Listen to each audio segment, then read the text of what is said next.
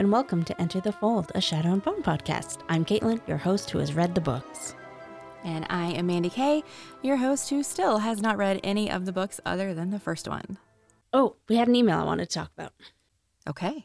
Okay, so um, Justina emailed us. Very nice email. Thank you. I did want to say at the end, you mentioned that English is not your first language, but your email was perfect. It did seem very word vomity, but like that's how we all are, you know. So don't, your English was probably better than mine. Don't even worry about it. um, so Justina was kind enough to point out something that I did not remember, but like struck my brain as soon as I read your email. Um, last week we were talking about how the Darkling made the fold and didn't suffer for it.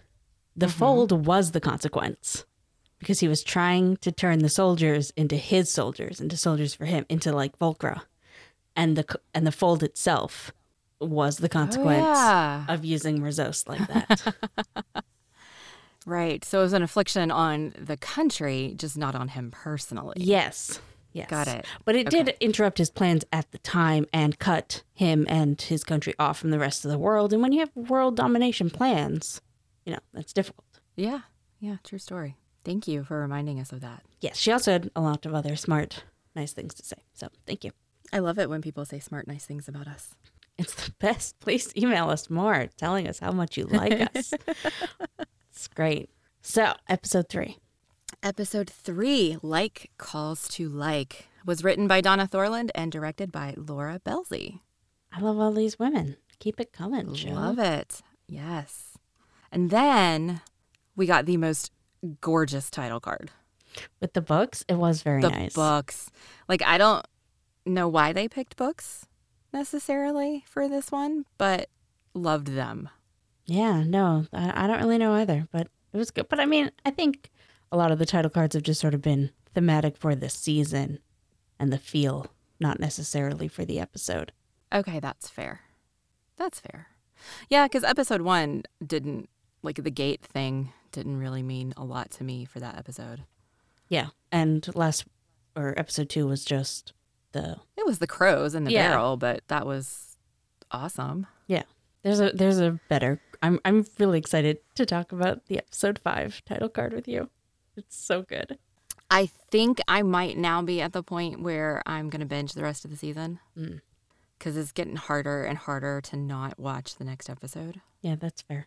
Like there are so many questions that I have, and I need to know if they get answered in the last five episodes. So, what question? Well, I don't know off the top of my head. I'm probably going to ask some as okay, we go okay, through the okay. conversation today. I see what you're saying. Okay, okay. Yeah.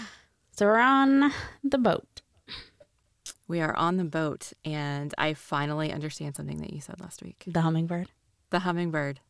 Like, I, when you said that, I thought you were actually talking about, like, a statue of a hummingbird carved into the the bow of the ship. Mm, yes.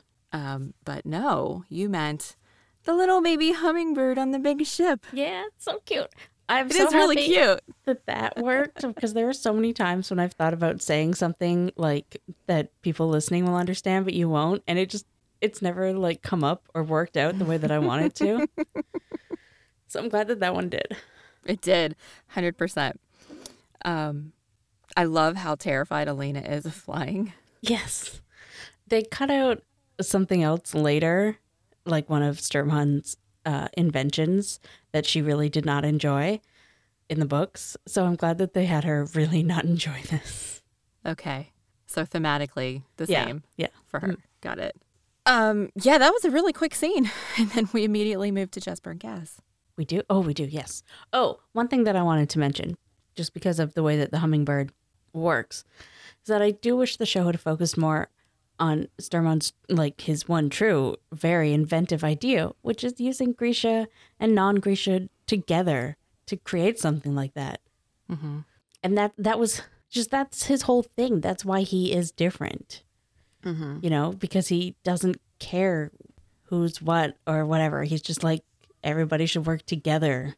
That's yeah. what will make us stronger and have us have these new ideas that I don't know. I wish they'd put more focus on that. That's all. They did visually, just not yeah, yeah, with exactly. the dialogue. Because they did, they showed, um, oh, what was his name? Cu- Cuvo? as the the wind guy who was making the sails go, and then they like really focused in on the engines, mm-hmm. um, like the camera did.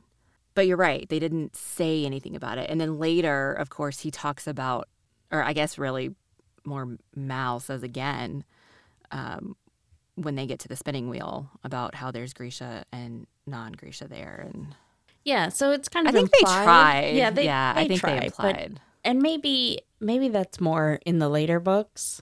Okay.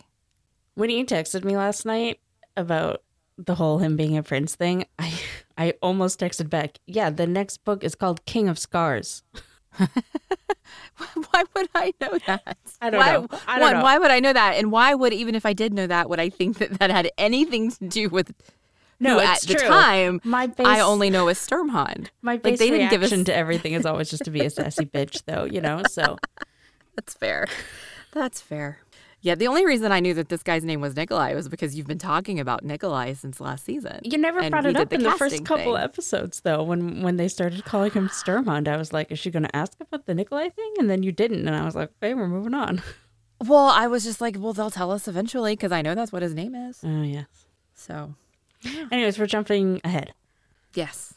Uh, Jesper and Kaz. Putting, uh, Jesper mad at Kaz for putting them all in danger. Yeah, I love that Jesper is willing to call him out. Because uh, even right now, like, Inej has been wounded. Nina got shot. Mm-hmm. Like, they're they're falling apart. And Kaz is still, like, laser focused on Pekka. Mm-hmm. And, you know, Jesper is like, this is not cool. And Kaz is like, I thought you liked it this way. And, like, they're both very bitey at each other. So this is, like, the first of about, I don't know, a million scenes this season where I think the actors and the writing does them kind of perfectly as the characters. Like, it's wonderful.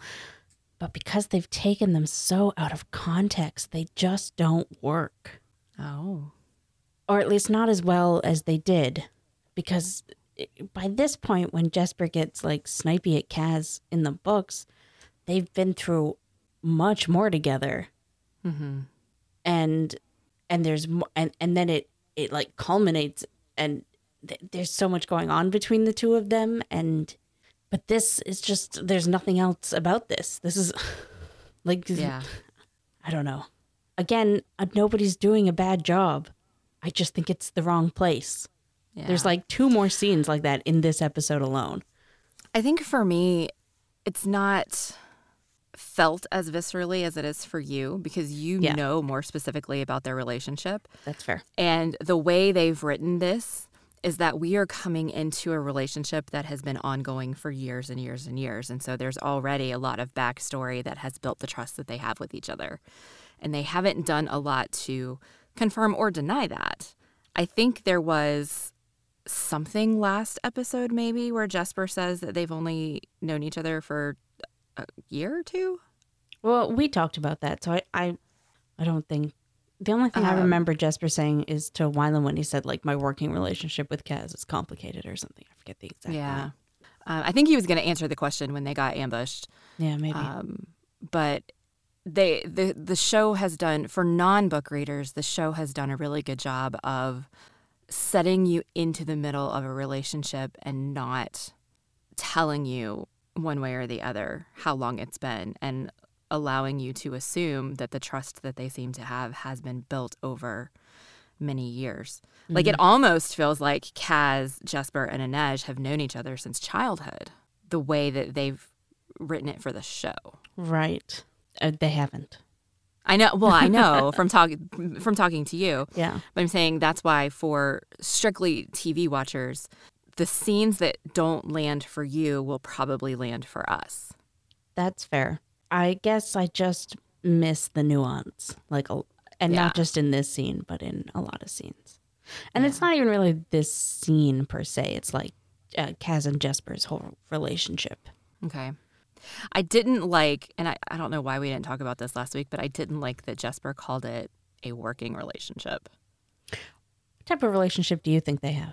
Like, what do you think they mean to each other? I mean, it's very brotherly. To, mm-hmm.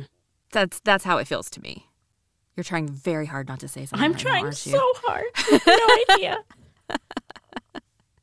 Okay, well, let me cut this uh, part of the conversation short and say then we get another one of Kaz's flashbacks um, of young Kaz crying, laying on top of dead bodies as Wylan is telling us about when they ran out of room to bury people.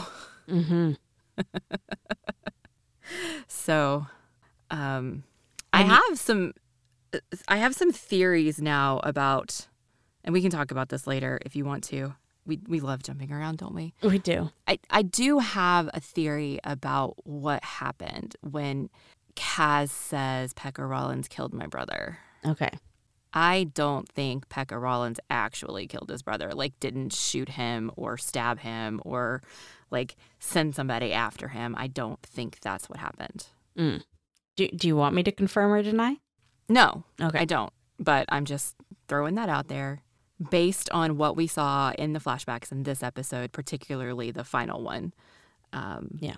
That's not what I think happened. So anyway, based on what, hands out a... Sorry, just based on what you've seen, would you still blame Pekka? Oh, one hundred percent. Okay. He stole all of their money when they didn't have hardly any anyway. So, but I don't I don't know enough yet, right? This is just me extrapolating based on the little teases the little show bits. Is giving me. Yeah. I will say I wish all of the flashbacks gave us a little more, and this is about like through the whole season, because again, and this is true of every Crow's um, storyline in this season, just all the nuance is gone. And all the little details that make everything land in the book anyways, land really emotionally and hard. They've had to cut for either time or, and maybe we'll come back to it later because they certainly didn't show everything in the flashbacks. But okay. I just in everything this season with the Crows especially, I feel like the nuance is gone. Not that it's, but but all the scenes that they do are good, right? You know, like I don't know, whatever. I just wish I can tell you more. Yeah, I can tell you that given as much as I am enjoying the show mm. and hearing you talk about all of the things that are missing, it really, really makes me want to read the books. Yeah, maybe we'll just have to do it. So. Kaz hands out assignments. Mm-hmm. Jesper and Wylan are going to investigate a so-called glass factory in Applebrook where there are no sand pits. Mm-hmm. Kaz is sending Nina to the fights at Hellgate to get a message to Matthias. Mm-hmm. And then we get the important flashback this season um, of Kaz's brother choosing to invest all of their money, all of the proceeds from the sale of their family's farm. Mm-hmm. Uh, investing that money with Pekka, and Pekka promising uh, a multitude of returns. Yeah. Um, although I will say that Kaz's conversation with the little girl that he's playing with in this flashback is a little too on the nose because she's doing like the, the three thimbles, one has something under it or whatever, mm-hmm. um, that game.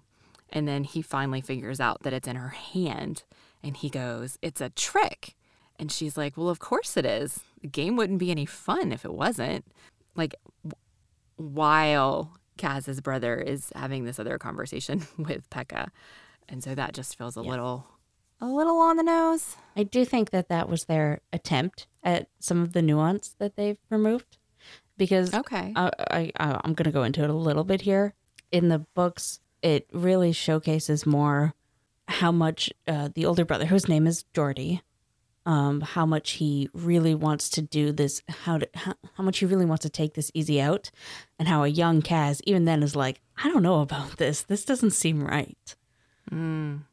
Okay. Yeah, no, we've got none of that at yeah. all. And then we've got Bagra in a cage. Bagra in a cage at the Darkling, like lurking outside as though he's nervous to go talk to his mom. Like, right? It's crazy. That cage is tiny. That is utterly inhuman. She had more room in the cave behind the waterfall than she has in this cage. And more privacy? Yes. Like, I'm low, I'm going to say low-key annoyed about this, but it, I should be outraged because it's, like, inhumane. Yep. But you you know what I mean.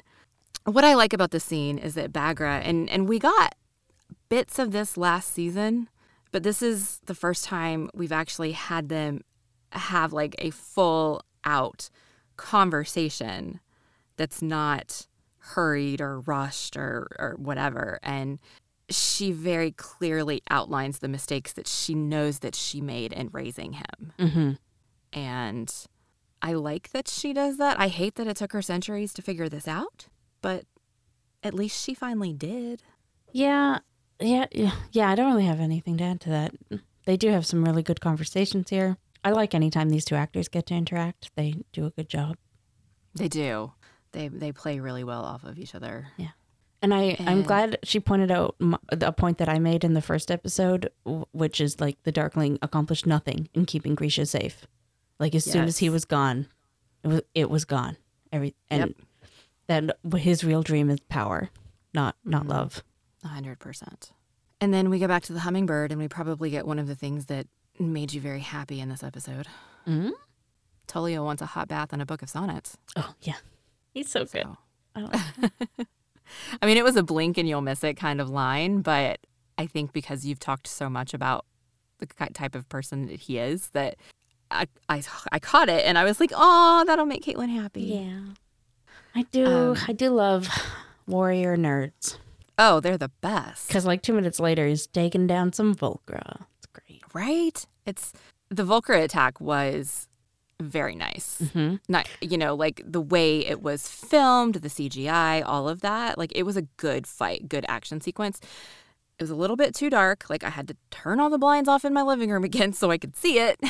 But it, it's in the the you know darkness as it's a place. It's in the fold, so place, yeah, so that's true. It makes sense. Yeah. Um, and I am also very impressed with the special effects this season. I, as much as we were all disappointed with the sea whip and how small it was. Yeah. Everything else is great so far. Oh, I agree. Um, even the Volcra attack this season feels better than the Volcra attack last season. Oh, yeah, one hundred percent. And you really get to see the Volcra. I feel like we never got a good look at them. Um, it maybe... was creepier that way last Yeah, I season. Guess that's true. So right before the Volcra attack, though, Alina does try to destroy the fold. Like, oh, this yes. is her big moment. And Kirigan is in her fucking head. Mm-hmm. And she fizzles out and can't do it. She's remembering that he harnessed her power and made her believe that she can't do it on her own. And then she passes out. she she does, misses the Volcra attack. She does do that very conveniently whenever they're in the fold. Right? And they need it to feel dangerous. They're just like, yeah, we'll have her pass out for a minute. Yeah. And then they crash land in East Ravka. And are quote unquote greeted by First Army. And then my notes in all caps, Sturmhond is a prince. Like I immediately texted you last night when I watched this. Yeah, it was, was like, what that was fun for me. The actual fuck. I wrote down, and I think I've stolen this from Tumblr, but Nikolai has his Perry the Platypus moment. I don't know what that means. And he takes off his, like he just has his like prince outfit that matches the First Army outfit on under his. It's just like, Got oh, it. I'm a different person now. Oh, yeah. In, in um, I will say in the books, when he is Sturmhond, he has a Heartrunder make him look completely different. Oh. And I Yeah, I was wondering, like, how do people not know who he is? Yeah. Like, his face is recognizable. And they do, They he mentions that whenever he's like, dude, you don't recognize me? I know it's been a few years, but. Yeah. Uh. He he has like red hair and his face is different, and he, he has like a tailor mm. make him look different when he's Sturmhond. And I believe in the books, his parents don't know that Sturmhond and him are the same person. Oh, wow. Yeah. So like Sturmhond on his own got a privateer license from the king. Okay. So I do have a question for you here.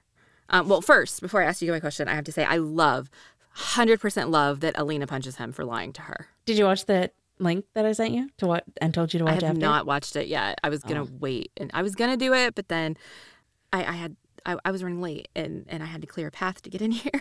That's you saw the picture I sent you. It's a so it, no. It's a good blooper from the punching. Oh, I, oh, I can't wait. Um, so yeah, I love that. But if the Crows weren't in the books, right? Mm-hmm. How did the whole Nikolai meeting Alina thing happen? Because he wouldn't have sent the Crows after her. Yeah. Like how, or do I just have to wait until I read the book? So the first half of book two is completely different. Like how okay. they how they get to the Sea Whip.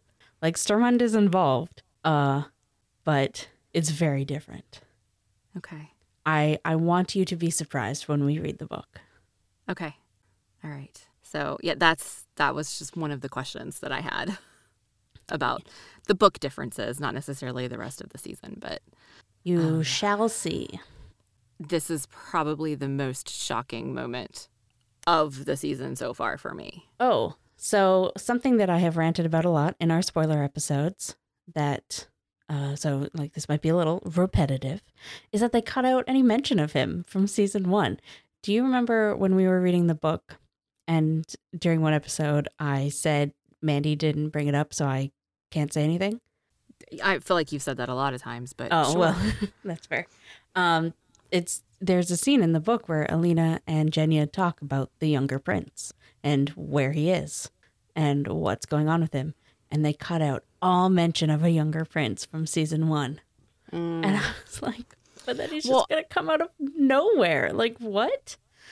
I so, think that's part of why I was so surprised, because I was like, she lived at the palace.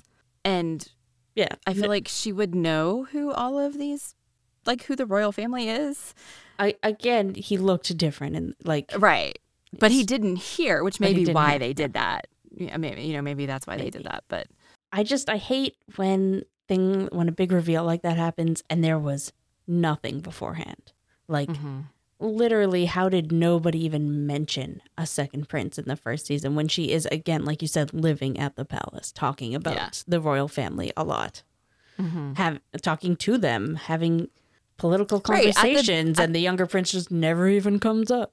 Right. And like at the ball in front of them, like yeah. surely somebody would have said, why isn't the younger prince here? Yeah. And yeah, it's it. I get it. Yeah. So I just hate that there was no foreshadowing for it at all. But he's, um, but I, although that is why I like that they made him having been the person to hire the crows last season, because at mm-hmm. least it makes it seem like he was involved somehow. Right. Got it. Okay, yeah. Then we have a quick scene back wherever it is that Kirigan is. I don't, mm-hmm. I don't, I don't know where this is. Um, I have no idea on... either. um, we get a voiceover of the crazy Tidemaker telling people what their assignments are, and Genya is out searching for other Grisha survivors or what have you, and comes across David in the woods. This is that scene where I said. In the trailer, yeah. Genya's hugging some random dude in the woods. And you're like, no, I think that's David. And it was one hundred percent David. Yep. Um, what I don't understand about this scene is his reaction to seeing her is, Genya, this is a pleasant surprise. As if he's just on a stroll on a Sunday morning when he's clearly been through some shit. Yeah. Although I, don't, I will say he He catches on to what's happening with the Darkling real quick right here. He does, absolutely. But just his reaction to seeing her, given that last episode, she had like tear. Her eyes were filled with tears talking to Kirigan about how, like, asking, there's been no word, right? Like, she is deeply, deeply emotionally upset that he might be dead. Mm-hmm. And they're... reunion in the woods, instead of being this like joyful, oh my God, I can't believe I found you, you're alive. It was, Genya, this is a pleasant surprise. I do think David, like, like the criticism is, is real because the show doesn't get this across, but I do think that that is how David would show emotion. Like, okay. Y- you know, like that, that rings true to David for me, that on the inside, he's like, holy shit. But on the outside, he's like, oh, you know what I mean? Yeah. They, okay, if if you like the character that David is in the book, then I feel like they did him dirty in this episode. Mm. Because I'm not a fan of David. Like, he comes across as very much a coward. Although, on, I mean, we'll we'll get there. We'll get there. We'll get there. We're not there yet. This is just... This is where we are. Genya finds him, tries to get him to leave before Kirigan sees him because she's terrified for everybody's life. But as you said, he catches on very quickly and shuts her up because Kirigan is right behind her. Yeah. Yeah, that's the whole scene. It's a very quick scene. And then we're back, and then it, oh, we're, we're back with uh, what I wrote down is very not helpful. But I think we're back with Alina.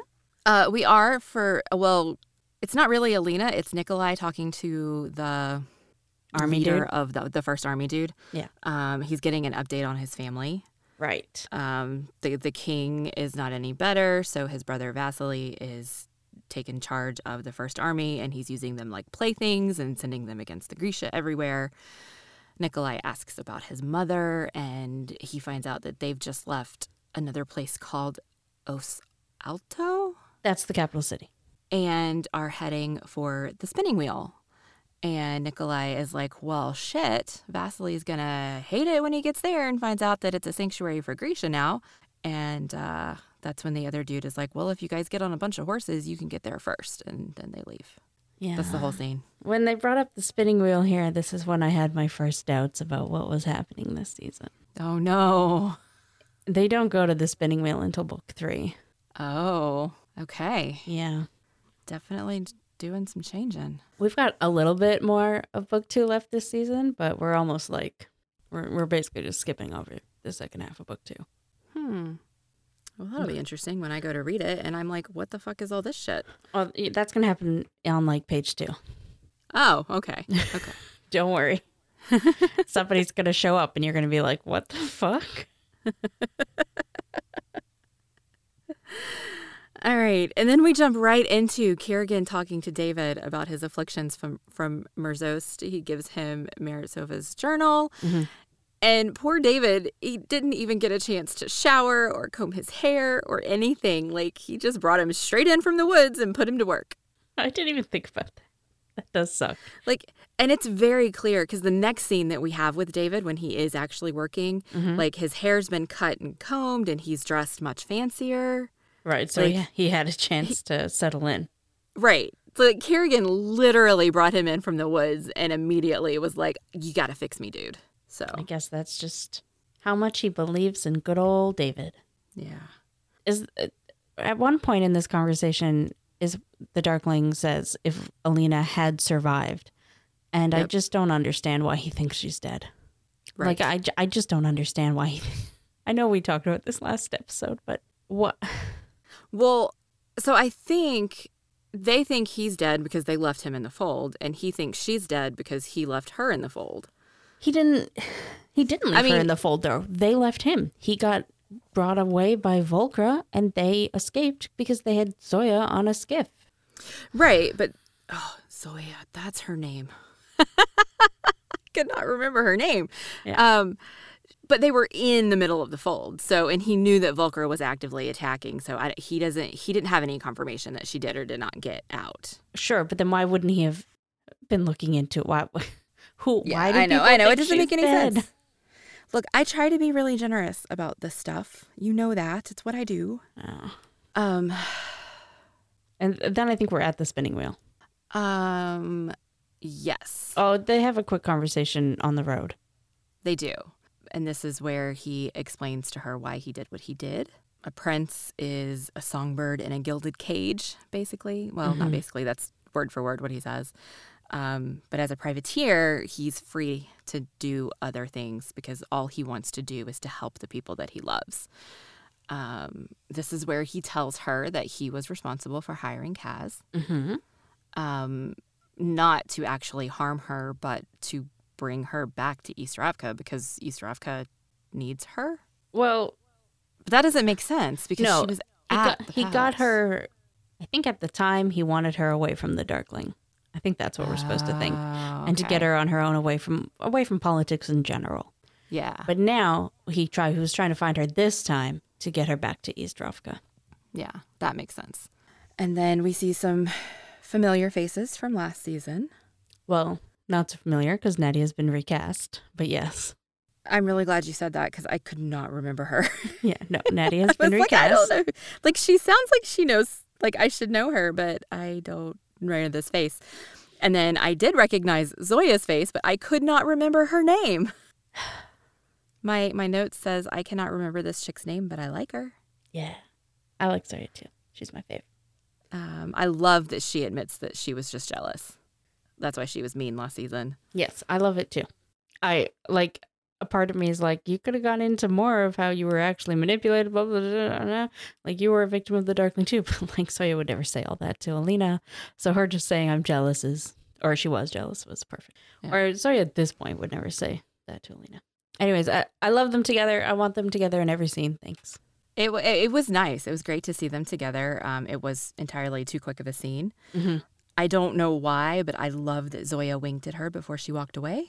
Like, I think there's also just a thing about ladies winking that I like a lot, because Nina winks sometimes too. Yeah, but Nina, her like default state is flirting. Yeah, like her and her and Jesper are just, that's what they do all the time. Yeah, no, that's true. That's true. Um, didn't expect it from Zoya, but I liked it. No, I, I didn't expect it from Zoya either. It's a little strange, but, you know, she, that's fine. Like, I love Zoya because she's a bitch. Mm-hmm. I hope they don't take that away from her. I don't, you know, I would, okay, so I don't have any basis for saying this at all, mm. but I tend to think that characters who are bitchy mm. aren't super bitchy around the people they care about. They're just bitchy to the rest of the world. I don't know if that's true about Zoya. She's a bit oh. harsh. Okay. Okay. Maybe bitchy is not the right word. But she, like, um, d- do you mind if you know whether or not she lives or dies? It never occurred to me that she wouldn't live, so I don't Great, think wonderful. I want to know. So she's one of the point of view characters in the King of Scars oh, okay. duology.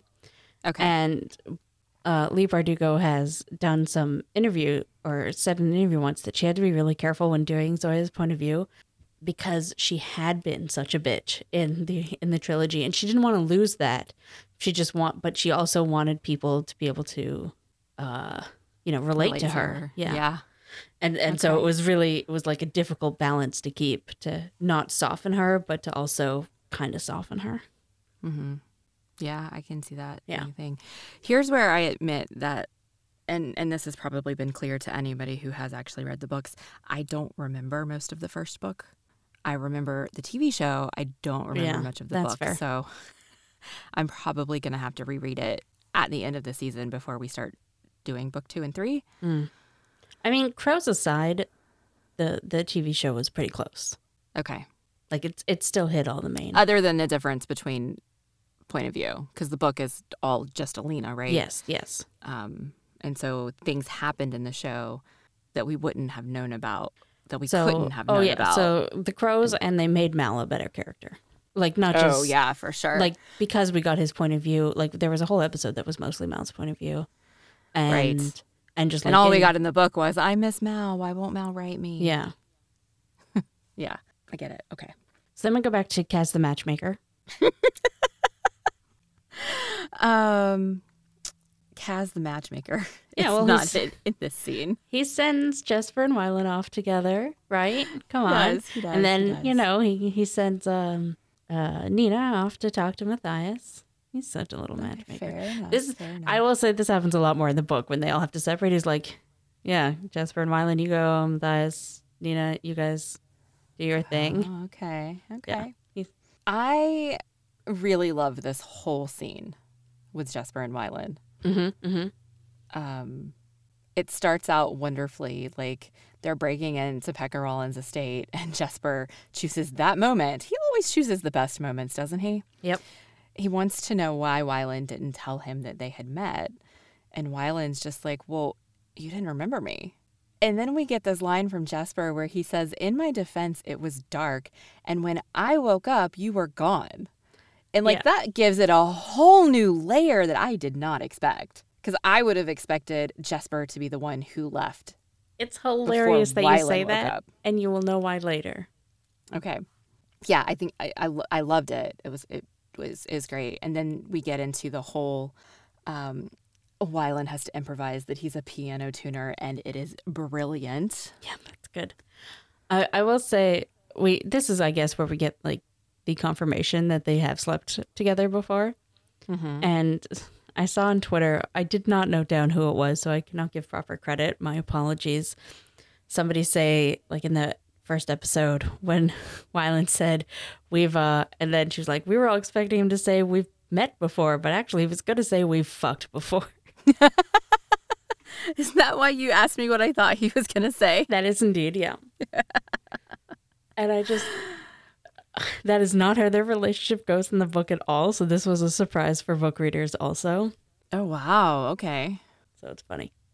Oh, interesting. Okay. So yeah, uh, Pekka Rollins is hiding a child at this country estate. Mm-hmm. Um, the I... good news is you've been spoiled for the end of Crooked Kingdom, but not by me, by the show. Oh, okay. Yeah. Nice going, show. I absolutely adore the way that Jesper both realizes that Albie's the one who cut the piano string. Yeah, that's good. And he also fixes it using his new to us Durast powers. Yes. Um, somebody on Tumblr pointed out, apparently I have I have no knowledge of music, that the key on the piano and the note that plays when, when Wylan hits it are, don't match. Oh. So either the show that. messed that up or Jesper did not get that um, the piano chord back quite right. Given that Wylan was able to beautifully play a piece of music, I'm guessing the show messed that up. Yeah. Dude, Jesper's face when Wylan plays. So, so you like you like Jesper and Wylan, huh? I do. I yeah. do. I don't know why.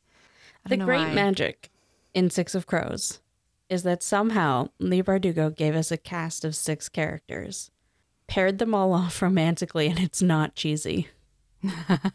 and you tr- and I don't know. A and you buy it. You buy it, and I don't know a single person who doesn't enjoy like the canon romances in Six of Crows. Like nobody nobody really wants it to turn out a different way.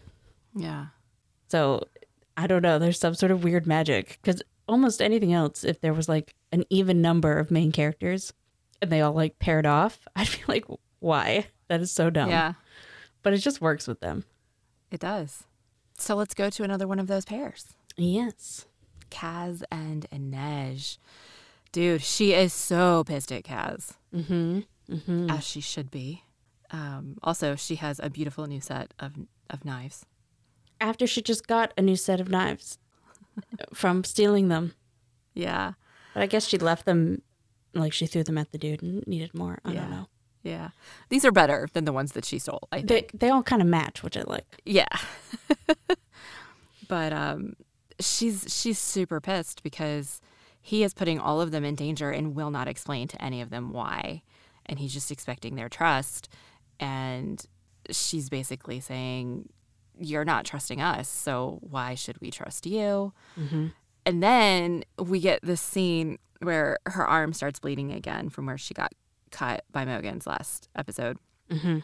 So she takes her outer shirt jacket thing off. And so she's basically sitting there in a tank top. But apparently that's so much skin that poor Kaz cannot help but be embarrassed by it, and he has to turn away so he doesn't look at all that beautiful Inej skin. Have you figured out what his deal is? No. Because you I've might not. notice there's a stark difference. No, I won't say anything. I won't I won't point it out. It's fine. I was thinking about it again in this episode because of the scene at the Dregs Club, but I still don't know. I don't get it. That's uh so this scene is they do it wonderfully. I it, this is inspired by a scene, I guess. Inspired by a couple scenes by them, but mostly inspired by a scene in Crooked Kingdom. And yeah, they do it great here. Um, but it's so out of context and without nuance again. It where's I hate how much they do good scenes. Oh. But don't put them in the right places. Yeah. Because like you just said, you don't know why Kaz is having such an issue here. Yeah, no, I have no idea. Yeah. I'm just like, oh my God, is he clutching his tiny little pearls because she's showing skin? Like that doesn't fit any image of Kaz that I have. Um, that is sort of the great uh, int- uh, paradox, I suppose, of Kaz. Mm. That he's so violent and yet so nervous about some things. Yeah. I don't want to say nervous. It, I mean, he's got some P T S D shit. Okay. Um, but what happens next, I absolutely love in this scene. I texted you about this too. Mm-hmm, mm-hmm. Um, she is trying to clean her wound, and this is literally right after she has just dressed him down for like not trusting them. And finally, he just says, Pekka Rollins killed my brother without any hesitation whatsoever, Inej looks at him and says, then we destroy him. Yeah. That's all she needed to know. She didn't need to know details, didn't need to know anything else. She is with him. Pekka Rollins hurt him and his family, so she wants to hurt him back. And I loved it. It was amazing. I do like that too. Yeah, it's good.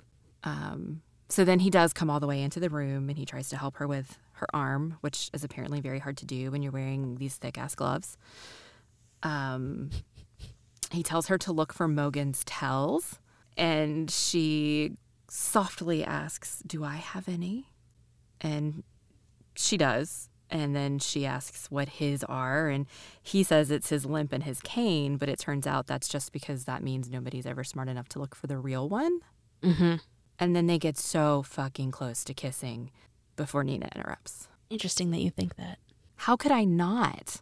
Did you hear the music that they were playing in the background? I suppose did you I did see, see the tension building up as their faces got close and they just stared in each other's eyes. This is so interesting. I would never have thought they were going to kiss there. But again, it's the book.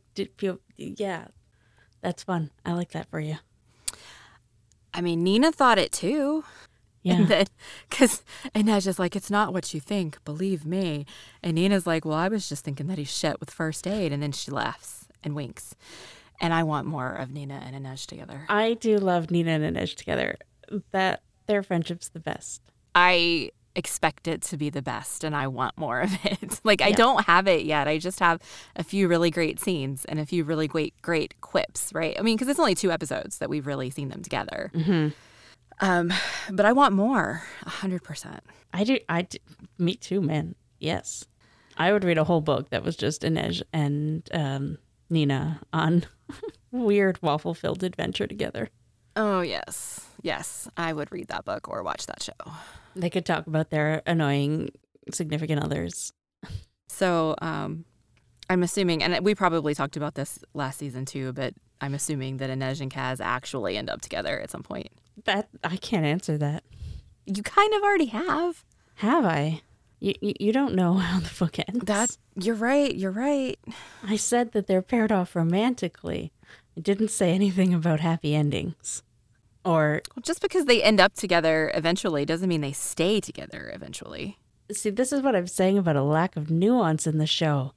Um, I mean, you'll you'll see how it all turns out. Just just okay. Because two people like each other doesn't mean it works out. I know, I know. There are so many, so many shows where my ships just don't go right. And then we get Kaz going to the Dregs Club to recruit. Mm-hmm. And um, is it Per Haskell? Is that his name? Per Haskell. And the name of the gang is the Dregs. The Dregs. He tells them to kill this barrel rat. Mm-hmm. And then Kaz proceeds to kick all of their asses. Another scene that they did perfectly, but so out of context. Like, perfectly. I, I love everything about this scene except for the fact that it exists at all. I don't know what to think about that. Um, is it just that it exists in Shadow and Bone and should exist in like... This is the end of Kaz's story. Oh, wow. Okay. This is like the near the end of Crooked Kingdom. Like the whole Crow's story, well, not the whole, but a good chunk of the Kaz's story is the end of Kaz's story in the books. Oh, wow. Okay. And they, they've cut out so much character development that he goes through beforehand and that the rest of them go through beforehand that I'm just like, what? what is this doing here? Like, it's so good. They did this so good. I love it. But why is it here? Okay. I obviously um, just wrote down the line from the book, which is, dirty hands had come to see the rough work done. And he does. Well, that's very different than the line that I wrote down. Mm, what did you write down? My leg. Oh, yeah. I recommend a cane. That's that's good, too. That's good. That was that was great. Um, the other thing I noted is that Kaz looks really good this season. Like, in season one, he always wore a hat. Yeah. And in this season, he's hardly had one at all. And he just, he looks so fierce and so, like, I don't, sometimes almost deranged. Yep. Um, Love it. Freddie Carter was born to play Kaz Brecker. It's it's fantastic. I love and it. He also, it makes him look older this season than he did last season. That is another thing that I do miss. Like, I, Kaz in the books is seventeen. Yeah. You know? And I think that that plays a lot into his character because I feel like an adult, even with the P T S D and, and as we learn about his, like, childhood trauma and all that, you, if it's an adult, you could kind of think, Jesus, buddy, get over it. But in the books, when he's seventeen, mm-hmm. and it and it and the childhood stuff didn't happen that long ago, really, it's so much more visceral. That makes sense. Yeah, but but I understand why they like it. It makes it, for a T V show, it makes more sense for them to yeah. not be teenagers. I understand. Then we go see Creepy Mogan's in his taxidermy workshop. I love, love, love that they had Inej come here and he has the mask off. Because mm-hmm. it makes him seem more vulnerable in the way that she felt very vulnerable in their last fight. And yep. she is back in her, like, outfit all buttoned up and looks perfect. Mm-hmm. I love Inej. Oh, yeah. Yeah. My note here is this fight is awesome, too. Dude, that slide and cut that she does. Mm-hmm. Oh, chef's kiss. It's perfection. It's beautiful. I probably would have left him to bleed out instead of just killing him outright the way that she does. No, Inej killing him was the right choice to make. For for the for who Inej has become. Okay. I mean, I, I wrote that I get that she needed to know for sure that he was dead. Mm-hmm. Um, but if there are other reasons, no, they haven't no, been th- clearly this, communicated. This character doesn't exist in the books, like Mogan's. Mogan's. Okay. That's just somebody they've made up for her to have somebody to fight, which I love. Okay. I love it. it. I don't have a problem with it. Um, I just mean that, that that's Inej's whole thing, right? That she was this young girl who got kidnapped into a really bad situation, and the only way out of it was to become something worse.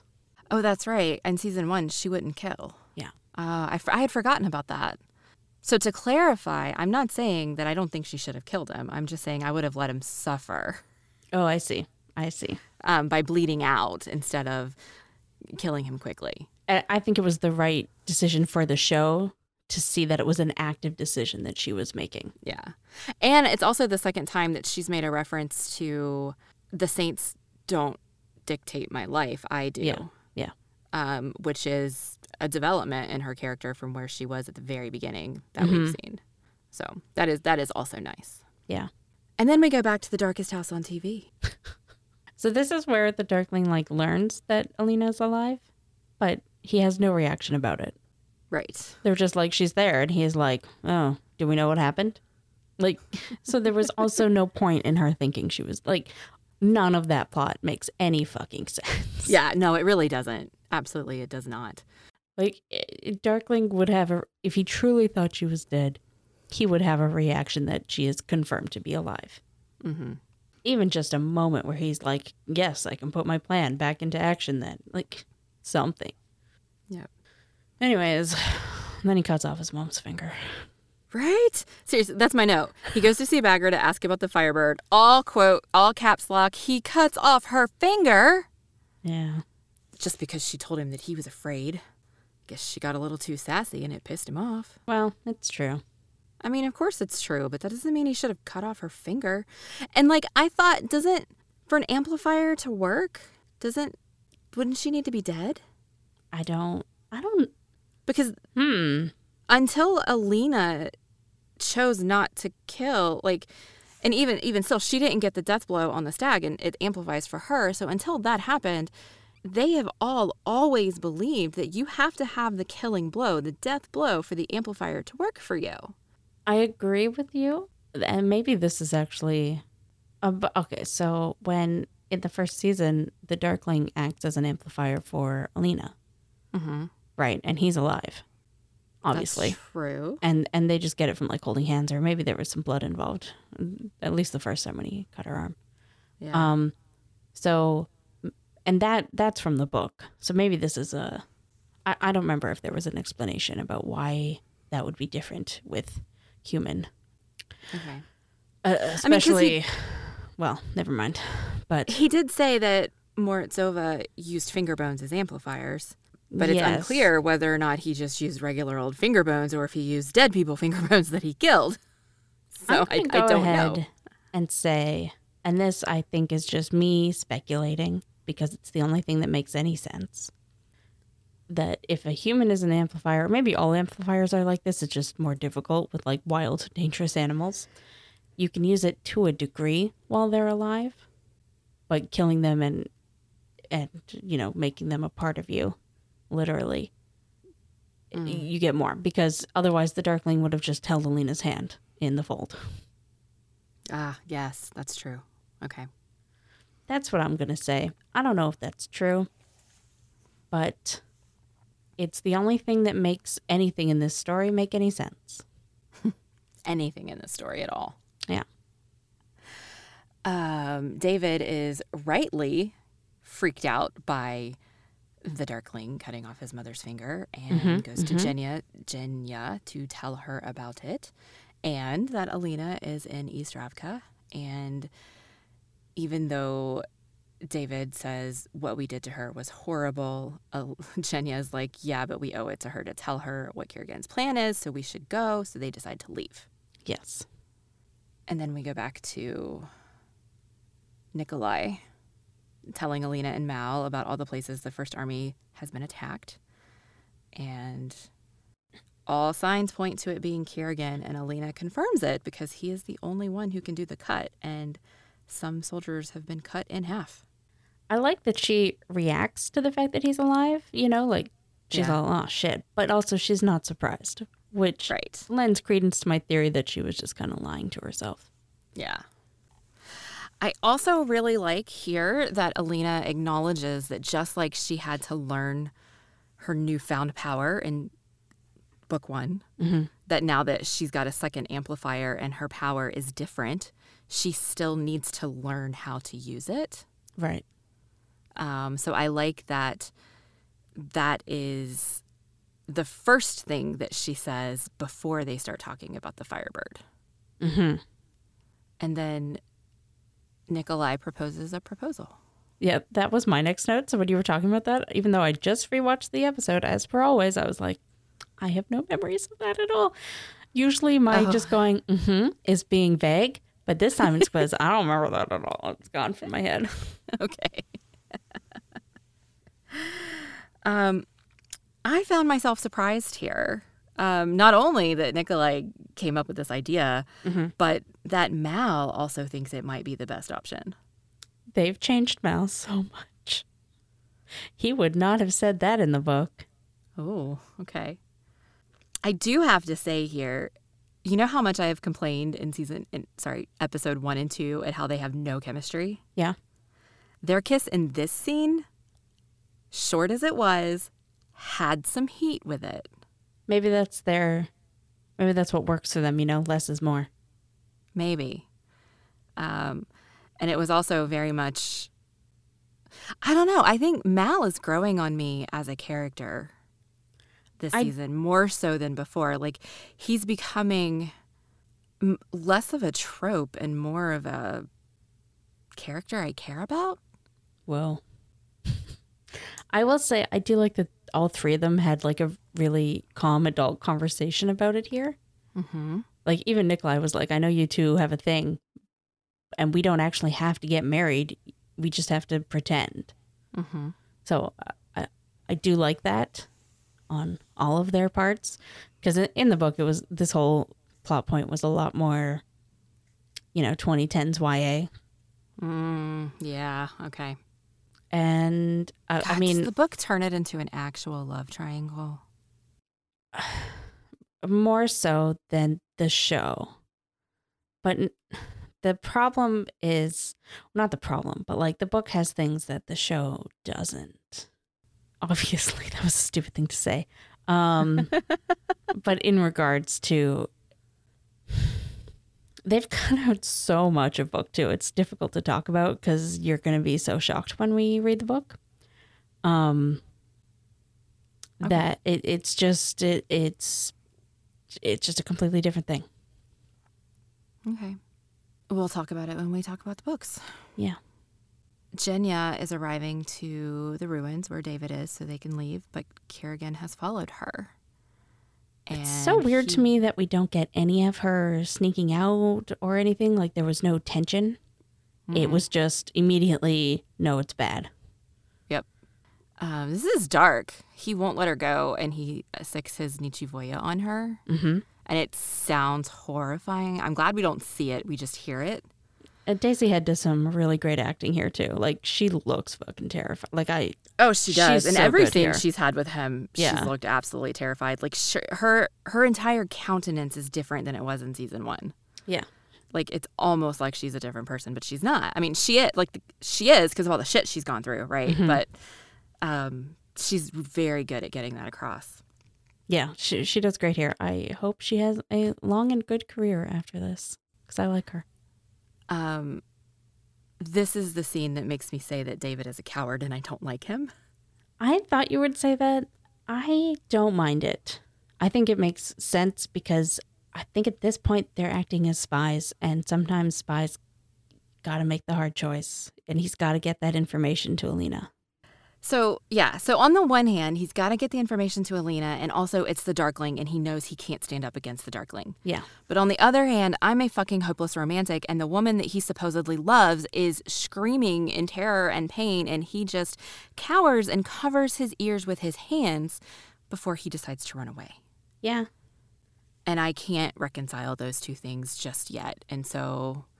Maybe I will later, like if he actually makes it to Alina and I get to see him doing good things, mm-hmm. I might change my mind about him. But right now, he's definitely on the wrong side of my opinion. That's fair. I I didn't mind it in, in that way. I yeah. I thought it worked, and he knew what he had to do. Yeah. Um, I also noted here that Kirigan gets dark lines on his face when his Nichivoya attack. Like, it's not just his scars. There's, like, actual oh. darkness flowing under uh, his skin. Interesting. Um, but it was kind of quick. They haven't... They focused more on the Nichivoya than they did on Kirigan here. I'm so intrigued because, like, in the in the trailer and, you know, people have conversations about this in the show, there was such a... Uh, point being made of the Darkling having this unkillable army. But, like, they don't ever seem to go that far from him. Like, it doesn't uh-huh. seem like an army he can send out. So I'm just like... Well, in the first episode, they did go pretty far away from him. Like, they went all the way through that camp to destroy the soldiers. Well, that's true. Um, they just haven't needed to go further away from him in the other scenes that we've seen. It just doesn't seem like an army, you know? Like, when I think well, unkillable army, I think, like, at least a dozen. Right, and I think it's what, like two? Yeah. um, and then we get back to Jesper and Wylan, mm-hmm. which is very different vibe than very different vibe. I will say in this scene where Jesper says, "This isn't your fight," for me, I was like, "That is a really great point. Why is Wylan here without the yeah. context of the book? What what does he care about all this?" I still have no idea. Yeah. None. Like, he just kind of appeared out of nowhere and is suddenly here. Um, it feels like he's decided to stick around because Jesper's there and they have a history. Maybe that's why they changed that. You know, um, they decided to have them already be together, kind of, or already have been together in order to have Wylan have a reason to stick around. Yeah. Because we have no idea how Kaz and Wylan have met. Um, and what kind of relationship they have with each other. And to be why fair, Wylan would do doesn't know either. This. Fair enough. Yeah. Only Kaz knows. Um, yeah. So in this scene, they decide not to tell Kaz about Albie because he's just a kid. Mm-hmm. He's like a, a hell demon kid, but he's just a kid. Yeah. Um, and I don't I don't remember exactly the conversation that Jesper and Wylan have after that. And I think it, it was talking a little bit about why Wylan is there. Um, and Wylan does this, like, flirty, now you're stuck with me kind of thing and walks away. And Jesper goes, actually, you're walking away for dramatic effect. Yeah. And it's just so adorable. It's so adorable. I do like any time... As I've mentioned before this season, anytime T V writers point out the tropes that they're using like that, that's, mm-hmm. I don't know, that tickles me. I love it. Yeah, yeah, it's it's fantastic. It's and great. Wylan is very adorable in this scene. Yeah. I so think cute. It's difficult for him not to be adorable. That's fair. Yeah. Then they discover that Kaz already knew about the boy. Well, he didn't know about the boy, he guessed. Yeah. um, all because Pekka Rollins renamed the Crow Club to the Kalish Prince. And in Kaz's words, Pekka would never see him as anything other than a king. Mm-hmm. So he wants to know the boy's name. Jesper tells him, and Wylan is horrified. Um, and then he, like, pleads his case with Kaz, and he's like, he's just a kid. He didn't choose who his father was, blah, blah, blah. And we get the important flashback. Well, the second important flashback here, and it's that they've returned to get their money from Pekka, and Pekka has left the country estate. It is empty. And then Wylan says that he won't help with hurting a child. And Kaz is all like, well, you don't have to hurt anything. I have found a weapon to end all of this. And Wylan's like, what's that? And then Kaz turns around with the most deranged look on his face, as he's still got, like, you know, blood on his face from fighting the dregs. Mm-hmm. And he just says, suffering. And I'm like, what the fuck does that mean? I couldn't tell you, honestly. It does not make a lick of sense. Maybe it will later, but I don't know. You've seen the rest of the season, and you're still saying you don't know. So, I don't know. I'm, I, maybe he... I, no, I don't. I have nothing. And then we go to Hellgate. Yeah, we do. Which is so removed from anything that's actually happening. I mean, they try to sort of bring it around at the end. Yeah. But this is like a full two minutes of just Matthias shoveling some some shit. Oh, it is not. He just did that for a little bit. And then he discovers the wolves. I am so curious about his friend. Like, what did he do to get locked up? What is he doing there? I want to know more about this dude. Oh, he's probably like some heinous murderer who found faith while he was in prison, right? I mean, that's basically what he says, that, that he found the faith there because of his former cellmate. But oh. I don't know. Um, I'm so curious Matt- about this dude. Yeah, and then Matthias gets entirely too upset that they have wolves in cages, um, and he's upset because apparently wolves are sacred to Jel. Yeah, that's the name of his god. And that's when the other guy clues in, oh my god, you're Druskilla, mm-hmm. which you would think that they would have talked about that before, but didn't. But then the powers that be come in and demand a replacement fighter, and even though... Young, old, scrappy man. Sorry. Small, old, scrappy man. I meant young. Small, not young. Young, old.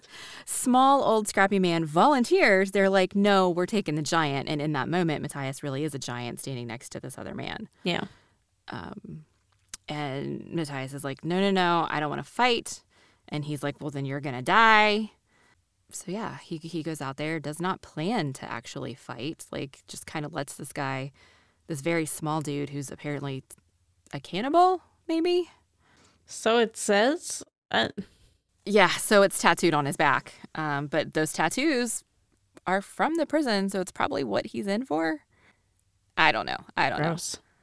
And then um, I think Matthias gets fed up at letting this little man hurt him, and then he decides, no, I can't. I can't do this. And he wins the fight.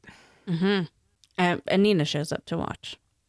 And Nina shows up to watch. The the guard that she's supposed to see to get a message to Matthias won't help her until after the fight because Pekka Rollins is at the fight. Uh, foreshadowing a little bit. Yes. And um, Nina sees him, gets his attention. He finally hears her, stops and looks at her for a split second, and then continues walking. He is so pissed at her still. Which I, I get to an extent, mm-hmm. but like, dude, she keeps trying to get to you. Like, let's have a little bit of consideration and at least listen to her. Um, and oh my God, her face when she's just got, like, it lights up with hope when he looks at her. Mm-hmm. And then it just falls away.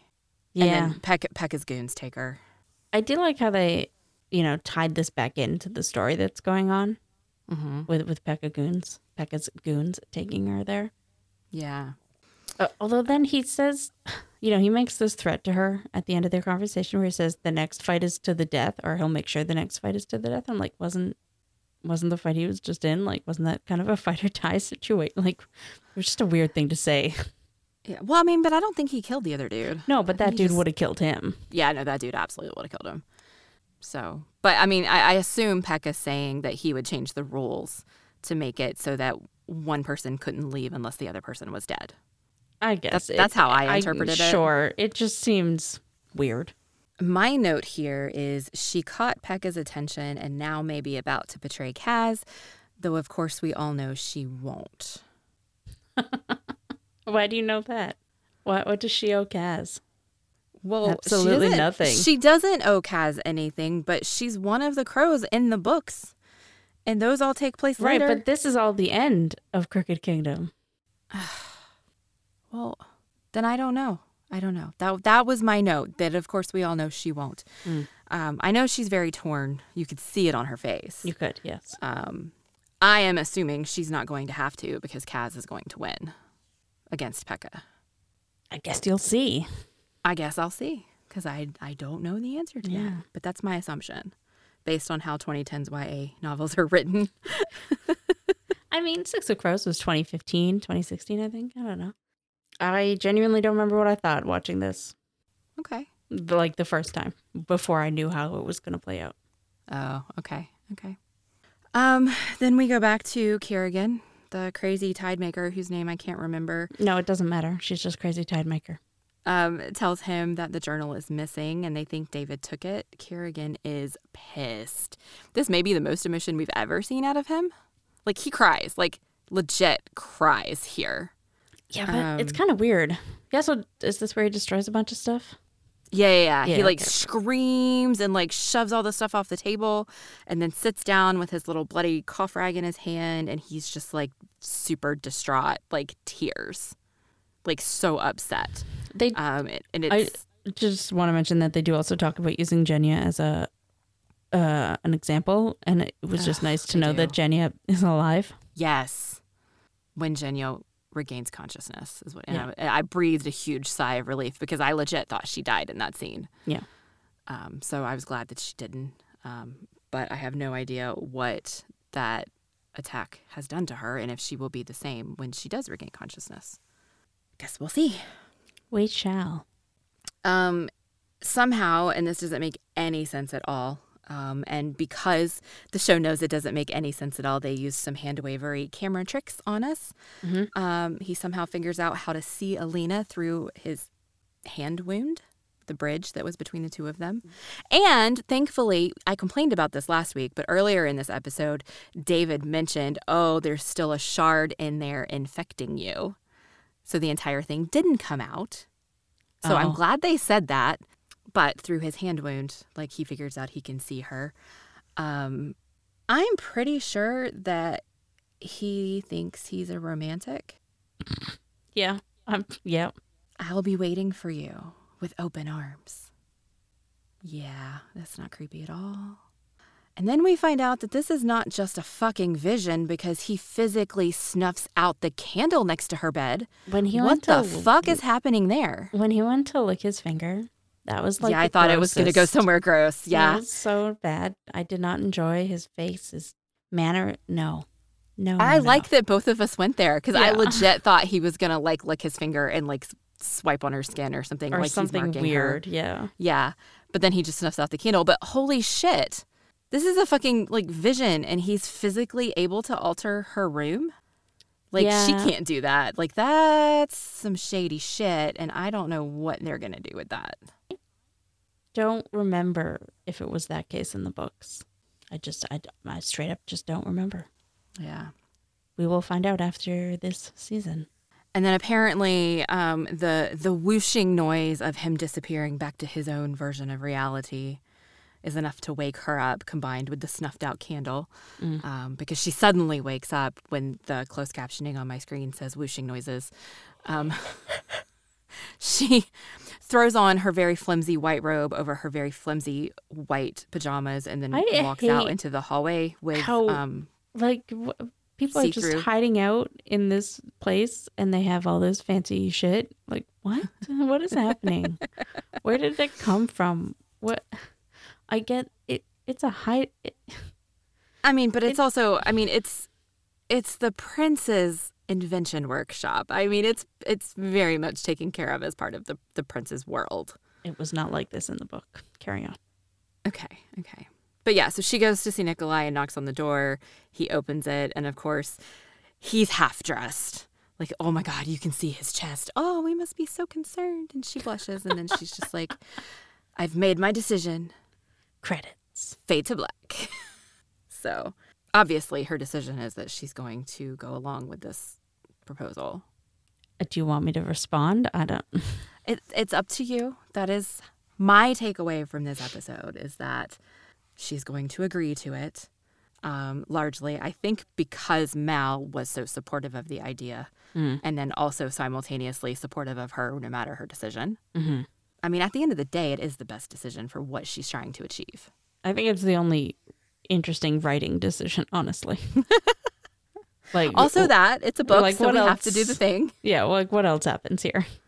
Yeah. They just go on looking at maps and talking about it? No, there's got to be some interpersonal yeah. drama. I'm really, ho- oh yeah, because that would make it, oh, I'm really looking forward to meeting Vasily and seeing the confronta- con- confrontation between Nikolai and Vasily about his persecution of the Grisha.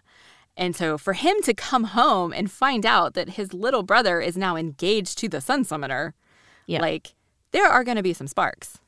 I will say, I do dislike that they've taken out Nikolai's sort of political machinations from this, because in the book, he, I don't know if this is a spoiler, but it doesn't really come up.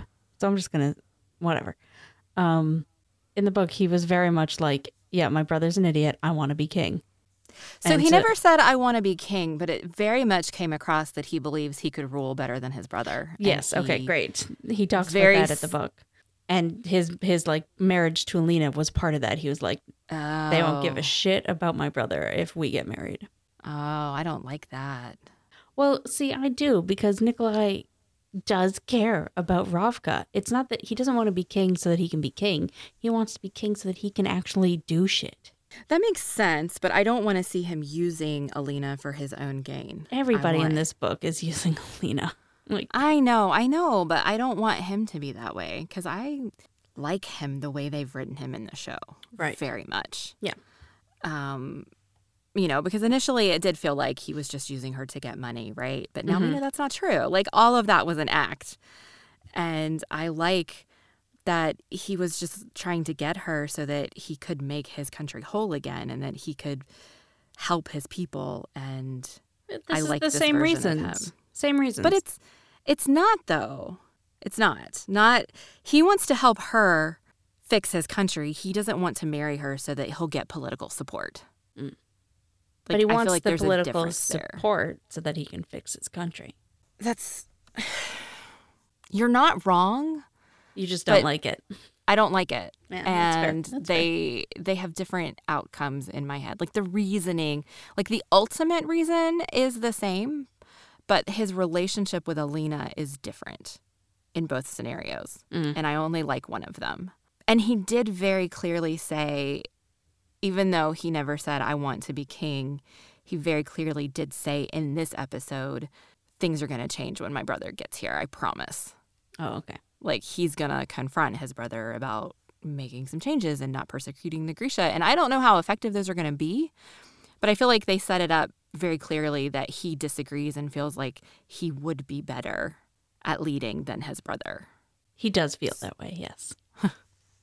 So I'm just saying that for non-book readers, the show did a good job at showing oh, good. that. Good. I'm I, I'm glad. That's it for see episode three. M V P? The piano wire. Oh. Because it got us to Wylan playing the piano and us getting to see that look on Jesper's face, which was beautiful. Do you like them better than Nina and Matthias now? No. No? Okay. Okay. I guess they're just... No, but it's there's so much darkness that I have to, like, cling to any little bit of light that we get. No, that's fair. I just thought, uh, I just thought maybe you had a new favorite, but I was wrong. No, no, no. Nina and Matthias all the way. Gotcha. Uh, my wow. favorite is definitely, or my M V P, is Kaz beating the shit out of everyone. I almost picked Kaz's cane. Right, yes. Because yes. he used it to, to beat the shit out of everyone. But then I was like, that's a little too serious, so I'm going to go with the piano wire. But no, I totally get it. I, yeah. I also, I do appreciate how much they had him use his cane in the fight and yeah. showing it as a asset of his, not a, uh, whatever the opposite of an asset is. Liability. Liability. There we go. That's good.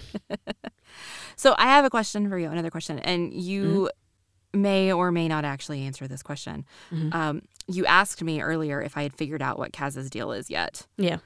Will I be able to? Are they going to tell me this season on so, the show? Like, yes, but I, I genuinely don't know how it comes across to somebody who hasn't read the books, right? Okay, okay. I, I don't know. So it may come out of nowhere and be, like, completely out of left field or... No, I, I think they've set it up well, and I think they show it well. But again, that's because I already know it.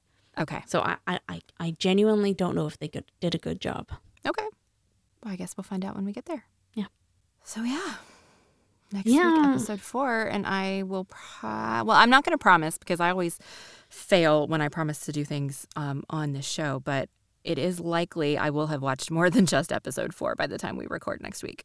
That seems fair. I'm impressed that you, you know, didn't this long. I, I absolutely would, would not have. I know. I know. You have no self-control. I have zero self-control. That's why I have a goat sitting next to me. I have like three percent self-control. Depending on whether or not I've taken my A D H D meds, because that makes a difference. I just have um, me and my goat. God, I want a goat. Is your gate goat? Is your gate? Is your goat named Milo? Yeah, of course. Yeah, it's Milo. Okay, you didn't. You, okay, well, I was just like, did you give him a different name? To oh no, he, he has a, he has like a collar with a name tag that oh, says Milo on it. Milo. Okay, so he is Milo, and he's got Milo, a little crow on one of his hooves. That's mm-hmm. so cute. And then his collar says, no mourners, no funerals. Anyways. I'm really concerned about the last episode of this season because it's called No Funerals. But the last season of season one was called No Mourners. So they might have just been closing the loop there. I really appreciate you pointing that out. Yeah, you're welcome. Because that makes me feel better about it. Because generally speaking, if they have an episode called No Funerals, that means there are going to be at least one funeral, if not more. So maybe just now means I don't have good to be so worried. Doesn't necessarily mean someone dies.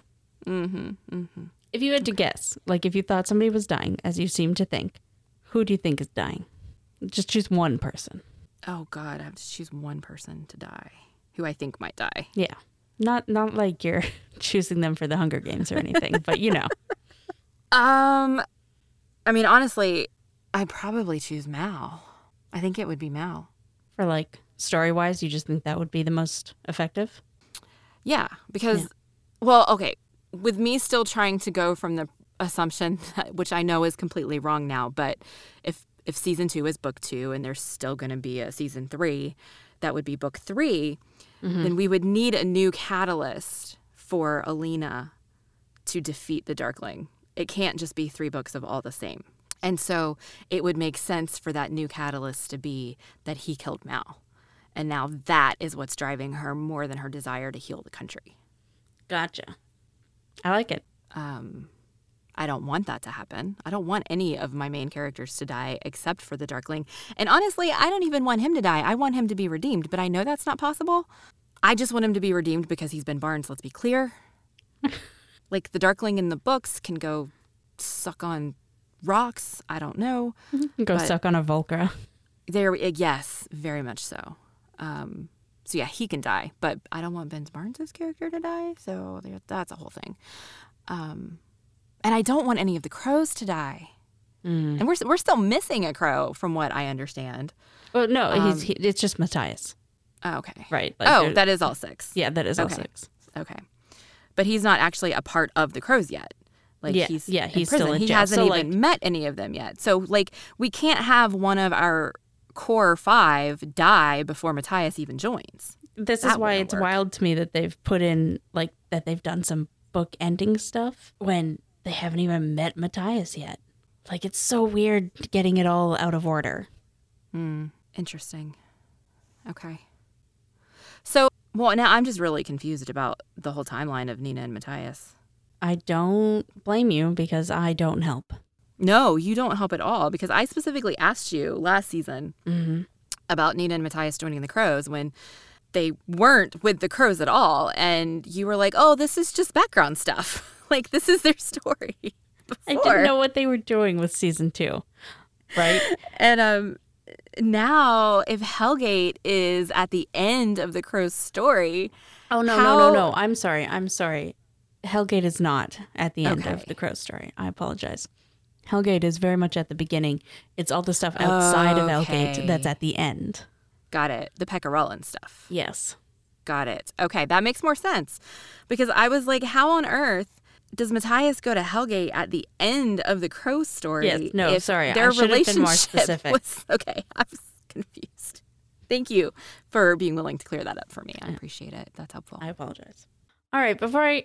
Mm-hmm. Where are you on letting me read the Six of Crows books? Oh, I want it. After season two, though. Yes. Are you sure? Yeah, one hundred percent. Well, yeah, but you wanted it after season one. So yeah, it's true. Um, from a podcast perspective, where are you on this? So the thing is, if they get approved for season three and or the Six of Crows spinoff, at least for season three, I have no fucking idea what's going to happen. So we'll both be in the dark. Ooh, I like it. Okay. Like, I, I genuinely, uh, I mean, I can presume that because of some things that happened this season that they have bought the rights to King of Scars and Rule of Wolves, which I... uh. did some Googling and I could not find a proper answer. And and so I can assume that that's the plot that they're going to go with, vaguely, kind of, sort of. They've made some changes, so they'll have to change other things, right? But I don't know. They could just be making it up after. They could just be making up season three. Okay. All right. That's... So as much as it, they do imply at the end that they're going to do the plot of Six of Crows, either in season three or in a Six of Crows spinoff, mm-hmm. since they've already done character work, it's it's still going to be very different. Yeah. Okay. So we'll I, we'll both be in the dark. I need to stop Googling things because I get spoiled when I do that. You what, what did you Google? Nothing. Oh, okay. Nothing. I didn't get spoiled on anything. It's fine. It's totally fine. Well, let's end the episode here. And next time you want to Google something, ask me. Right. Yeah. You can tweet at us at EnterTheFoldPod or email us at enterthefoldpod at gmail dot com. Remember, I'm the only one who checks those, so spoil away. Uh, I'm Caitlin, and you can follow me on Twitter at InferiorCaitlin or Instagram at InferiorKateReads. And I am Mandy Kay, and you can find me on the Fediverse, not on Twitter. I am at Mandy Kay at mastodon dot social. And remember, actually, you're walking away for dramatic effect.